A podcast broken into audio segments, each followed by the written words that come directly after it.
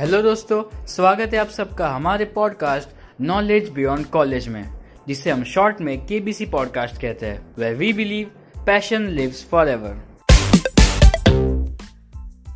हमारे गेस्ट है मिस्टर हेमंत जी। ये एक यूट्यूबर ऑन्ट्रोपिनर और डिजिटल मार्केटर है। झारखंड के ग्रामीण इलाके से होने के बावजूद भी इनने अपनी पहचान यूट्यूब और डिजिटल मार्केटिंग से बनाई है। और उसके साथ साथ आज पूरी दुनिया इनकी प्रशंसा कर रही है और हमारे मेंटर रणवीर आलापादिया जी ने भी इनकी काफ़ी तारीफ़ की है। तो ये पॉडकास्ट एपिसोड में आप क्या सीख सकते हैं कि इच्छा शक्ति और दृढ़ शक्ति हो तो कॉम्पिटिटिव मार्केट का कोई असर नहीं होता है। डिजिटल मार्केटिंग हाँ बहुत कॉम्पिटिटिव है। फिर भी इनने अपना नाम बना ही लिया।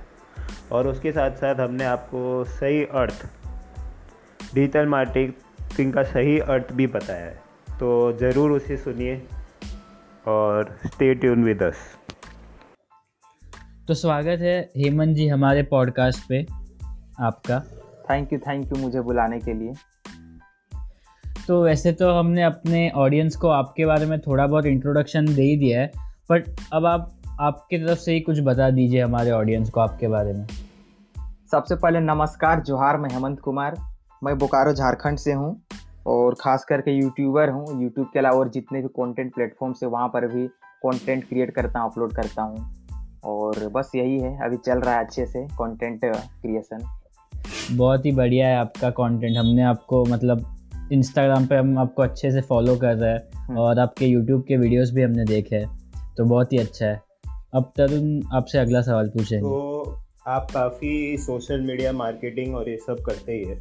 पर। आप इंस्टाग्राम और फेसबुक उस पर तो आप काफ़ी एक्टिव है तो हम ये हाँ। जानना चाहते हैं कि व्हाट्सएप को as a marketing tool use कर सकते हैं कि नहीं और कैसे आई थिंक हम्म, कि जब आप बिगिनर लेवल पर हैं तो एज ए इंडिविजुअल भी हम्म। उसे व्हाट्सएप को मार्केटिंग के तौर पर यूज़ कर सकते हैं बट जब आप थोड़े बड़े हो जाते हैं जब काफ़ी सारे लोग आपसे जुड़ते हैं तो आई थिंक कि व्हाट्सएप उतना कारगर नहीं होता है मतलब क्या होता है कि इसमें बार बार मैसेजेस आते हैं फिर आपको मतलब अपना पूरा सेटअप बनाना होगा लोग आपको रखने होंगे मैसेजेस देखने के लिए।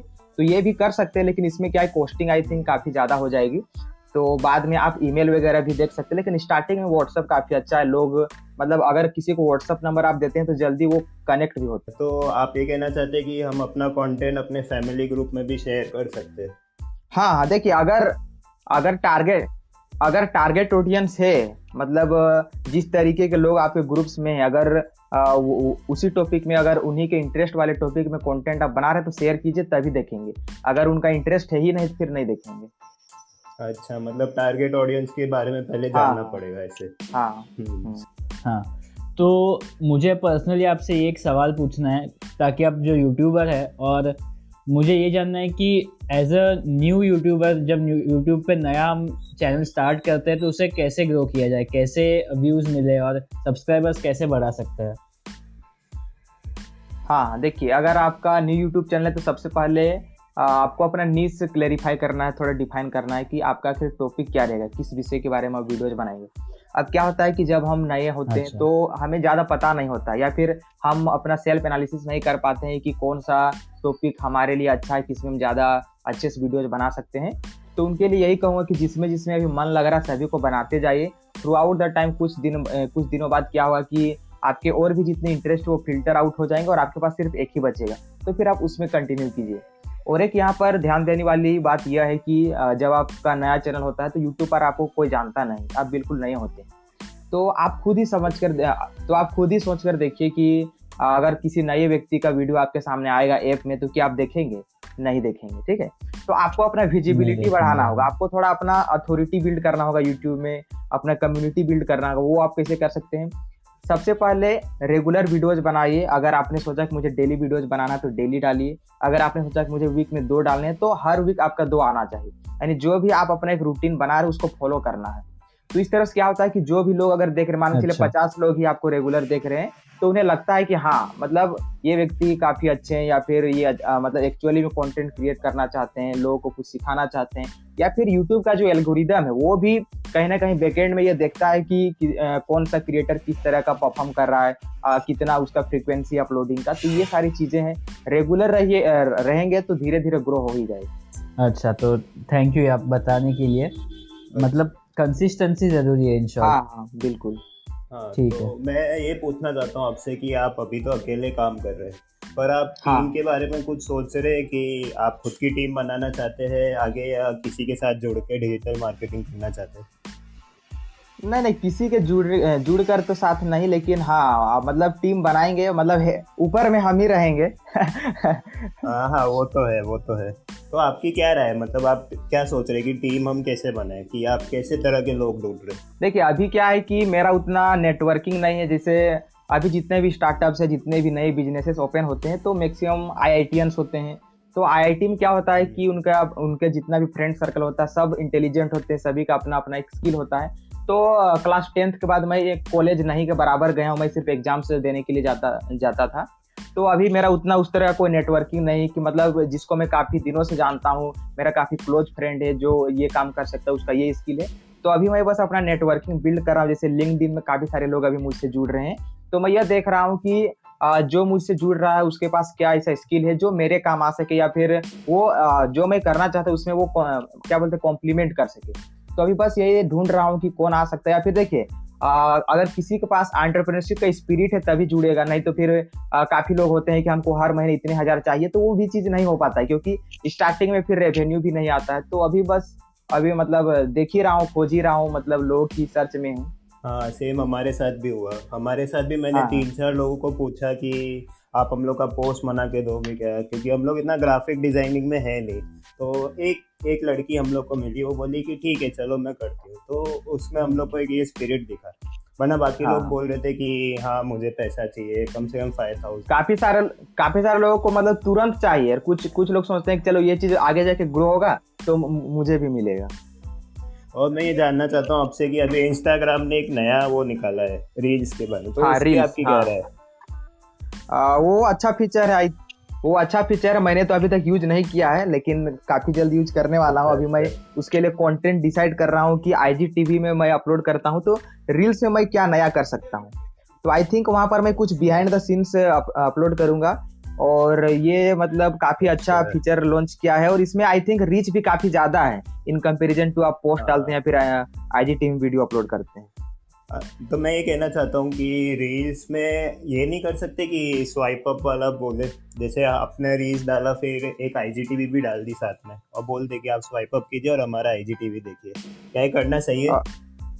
आई थिंक कि रील्स का अपना एक कंटेंट होना चाहिए, वो तो स्टोरी में आपको मिल ही जाता है फीचर देखिए, ये अगर नया फीचर है तो आप भी कुछ नया इंक्लूड करने की कोशिश कीजिए। जो अभी आप कर रहे हैं, उसे थोड़ा सा अलग हट कर क्या कर सकते ताकि लोगों को थोड़ा डाइवर्सिफाइड कंटेंट भी मिले। आपको कब से लगा कि मैं ये डिजिटल मार्केटिंग करूँ और मेरा ये मतलब नीच है कि मैं इसमें ही आगे बढ़ूँ हम्म हम्म। ये अराउंड एक साल आप कह सकते हैं उससे पहले तो मुझे पता नहीं था डिजिटल मार्केटिंग क्या होता है लेकिन अच्छा। धीरे धीरे सारी चीज़ों के बारे में मुझे पता चला मैंने रिसर्च किया और कहीं ना कहीं लगा कि इसका फ्यूचर काफ़ी ज़्यादा है और काफ़ी ग्रो होने वाला है और कहीं ना कहीं मैं भी इसमें थोड़ा बहुत इंडल्ज हूँ तो इसको और भी अच्छे सीखता हूँ तो एक साल लगभग आप कह सकते हैं और मैं जानना चाहता हूँ आपसे कि आपका जो लॉकडाउन पीरियड था लॉकडाउन पीरियड में काफ़ी चीज़ें बदली है लोगों की लाइफ में तो आपकी लाइफ पे उसका क्या इम्पैक्ट पड़ा है? आ, अगर देखा जाए तो डायरेक्टली ज़्यादा इम्पेक्ट नहीं पड़ा है। आ, ये- मतलब अच्छा। ज़्यादा मैं पहले भी मैं ज़्यादा कहीं घूमने नहीं जाता था अभी भी तो नहीं जाता हूँ। लेकिन हाँ थोड़ा बहुत अफेक्ट पड़ा है ऐसा ऐसा ऐसी बात नहीं कि बिल्कुल नहीं पड़ा है। और अगर काम की बात की जाए तो मैं लगभग जब से यूट्यूब कर रहा हूँ तब से मैं घर में लोग क्या बोलते हैं क्वारंटाइन में ही हूँ मैं मतलब घर में ही रहता हूँ मैक्सिमम कहीं बाहर निकलता ही नहीं हूँ। तो उतना मतलब वर्क से रिलेटेड ज़्यादा अफेक्ट नहीं हुआ लेकिन हाँ अगर कहीं जाना है मान के चलिए अभी भी काफ़ी लोग शादी विवाह कर रहे हैं तो उस तरह का फ़ंक्शन वगैरह में जाने का थोड़ा सा पाबंदी हो गया है। हाँ। हाँ सही बात बोले आप। तो आपसे मेरा सबसे मेन क्वेश्चन ये है कि आप अभी तो करीब अठारह साल के हैं ना? हाँ हाँ। हाँ तो मैं ये जानना चाहता हूँ कि आप जब साठ साल के हेमंत हो जाएँगे तो आप अपनी लाइफ में क्या क्या रिग्रेट नहीं देखना चाहते? मेरा कहने का मतलब है अभी यंग एज में क्या करना चाहते हैं जो बाद में रिग्रेट नहीं बने आपकी लाइफ में? देखिए एज आई थिंक कि आप कुछ भी करेंगे अपने लाइफ में तो आने वाले दिनों में कुछ ना कुछ थोड़ा बहुत रिग्रेट होगा ही। क्योंकि कोई भी डिसीज़न आप लेते हैं अपने लाइफ में तो वो सही नहीं होता है। अगर वो काम कर गया काम कर गया अगर वो आ, क्या बोलते थोड़ी देर के लिए आपको फ्रूटफुल फ्रूटफुल लगा तो मुझे लगता है हमें लगता है कि वो अच्छा डिसीज़न था। लेकिन अगर जो काम नहीं करता वो बुरा होता। तो डिसीज़न मेकिंग जो हमारा प्रोसेस है ये कभी काम करता है कभी नहीं काम करता। है जब काम नहीं करेगा तो वो थोड़ा सा रिग्रेट होता ही है। तो ऐसा बिल्कुल नहीं है कि कुछ भी रिग्रेट नहीं होगा। जैसे ये तो रिग्रेट बिल्कुल होगा कि मैंने टेंथ के बाद अच्छे से पढ़ाई क्यों नहीं किया ताकि मैं भी थोड़ा कॉलेज लाइफ एंजॉय करता अच्छे से। हम्म, मैंने तो बहुत किए मैंने बहुत लाइफ एंजॉय की इलेवेंथ और ट्वेल्थ में हाँ, काफ़ी लाइफ एंजॉय की थी कॉलेज की। अगर मैं अपनी बात करूँ तो क्लास टेन तक मैं काफ़ी सीरियस स्टूडेंट रहा था ठीक है? उसके बाद यूट्यूब में जब आया तो अच्छा। पढ़ाई को थोड़ा सा मतलब साइड कर दिया उसके बाद तो कॉलेज ज़्यादा गया ही नहीं। तो कॉलेज लाइफ का उतना मज़ा नहीं ले पाया मैं अगर आपके जैसा होता तो मेरा भी आज कुछ ना हम्म। कुछ हो जाता क्योंकि मैंने तो बहुत मज़े किए थे कॉलेज लाइफ में मैंने मतलब मेरे कॉलेज में बहुत फ्रेंड्स भी थे और मैं बहुत घूमता था खाली मैं कॉलेज तो हम्म। जाता ही नहीं था खाली बंक ही करता रहता चले उस, उसका भी हाँ। कुछ ना कुछ लर्निंग मिला होगा लाइफ में हाँ वो बात भी अगर ऐसे देखे तो बात सही है ऐसे देखे तो बात सही है हाँ वो तो आप हाँ. बात सही है अभी देखिए आजकल के काफ़ी लोग अपने एज के ग्रुप के लोग डिजिटल मार्केटिंग डिजिटल मार्केटिंग कर रहे हैं। तो आप उनको क्या एडवाइस देना चाहते हैं? क्योंकि मैं सोशल मीडिया पे बहुत देखा हूँ सब डिजिटल मार्केटर हाँ, हाँ। बोल रहे हैं अपने आपको मैं डिजिटल हाँ, हाँ, हाँ. तो उनको तो क्या एडवाइस देना चाहते तो इसके रिलेटेड मैंने लिंक्डइन में एक पोस्ट भी लिखा था कि देखिए डिजिटल मार्केटर होंगे आप ऐसा नहीं मैं ऐसा मैं नहीं बोल रहा हूँ कि आप बिल्कुल नहीं है लेकिन काफ़ी सारे लोग बोलते हैं कि डिजिटल मार्केटिंग एक्सपर्ट इस दुनिया में कोई भी एक्सपर्ट नहीं अगर वो एक्सपर्ट होता तो सारा पैसा उसी के पास होता। लेकिन ऐसा ऐसा किसी के पास नहीं है ठीक है? हाँ।